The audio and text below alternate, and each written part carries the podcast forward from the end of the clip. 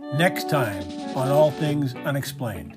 I made a, uh, I did an article with top 10 ways to know if you have a Bigfoot.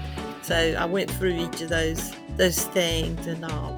But the ones that make the impact to me are the are the people who have seen them. There can't be that many people that have seen something and, and there not be any truth to it. So and and a lot of these attributes like the peacefulness or whatever, I can relate that to to bears because this woman that I was telling you about, Kay Grayson, I mean, she fed them. She went to restaurants. She lived, uh, she'd go to Manteo to get supplies. Somebody would take her. She didn't drive. You know, go to the barbecue joints and get the scraps and stuff and go to the, uh, those places where they sell the day old bread. So she fed them, you know, so they, you know, and they're opportunists like all wildlife. We're going to take the easiest route to food. So I would think a Bigfoot wouldn't be any different.